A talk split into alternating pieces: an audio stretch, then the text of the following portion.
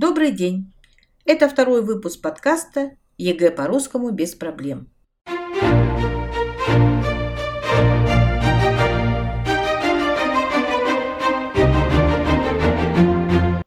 В заданиях с 1 по 3 проверяется умение понимать и анализировать публицистический, официально-деловой, научный или научно-популярный текст. Текст небольшой, законченный по смыслу. В первом задании даны пять предложений, утверждающих те или иные аспекты языка текста. То есть это скрытый стилистический анализ текста. Это то, из чего он состоит. Лексика, употребленные части речи, синтаксические особенности. Также требуется определить стиль текста. Для выполнения этого задания нужно освежить знания по стилистике. Стиль – это манера письма. Его предназначение. Раньше стилус называли палочку для письма на дощечке, покрытой воском. Это было еще в Древней Греции. Основы русской стилистики заложил автор русской грамматики Михаил Васильевич Ломоносов. В современном русском языке выделяют научный, публицистический, официально-деловой, литературно-художественный стиль и разговорно-бытовую речь. Задание номер два необычное. Нужно самостоятельно подобрать слово, которое должно стоять на месте пропуска в указанном предложении. Проверяется чувство слова, языковое чутье, знание частей речи. Самые неожидаемые для экзаменуемых – это противительный союз, местоимение, производный предлог. Напомним варианты этих частей речи. Противительные союзы «а», «но», «да» в значении «но», «зато», «однако», «однако же», «все же».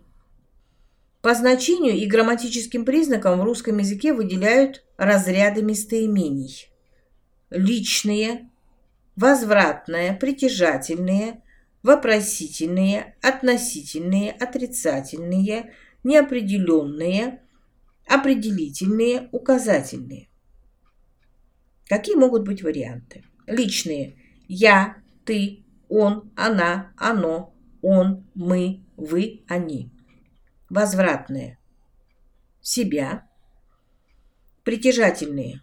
Мой, твой, наш, ваш, свой. Вопросительные. Кто, что, какой, каков, который, чей, сколько, относительные. Кто, что, каков, который, чей, сколько, отрицательные. Никто, ничто, никакой, ничей, нисколько, неопределенные. Некто, нечто, некоторые, кто-то, сколько-то, что-либо, кое-кто, какой-то, какой-либо, кое-какой, чей-то, чей-нибудь. Определительные. Сам, самый, каждый, любой, всякий, цельный, иной, весь, другой. И указательные.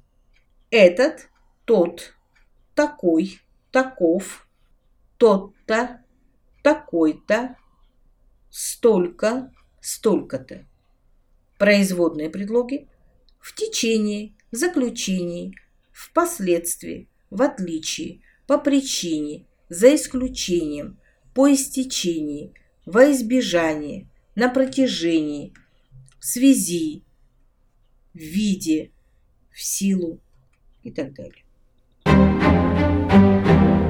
Третьем задании приводится словарная статья слова, то есть все лексические значения слово по толковому словарю. Нужно определить значение, в котором это слово употреблено в тексте, и выписать цифру, соответствующую этому значению.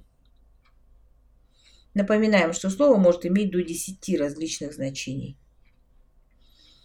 Порядок такой. Найдите указанное слово в его лингвистическом контексте. Так говорят филологи про предложение или абзац текста и определите, в каком значении оно употреблено в предложении.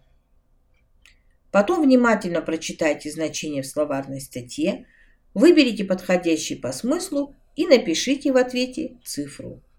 Будьте внимательны. Лексика требует сосредоточенности. Разберем.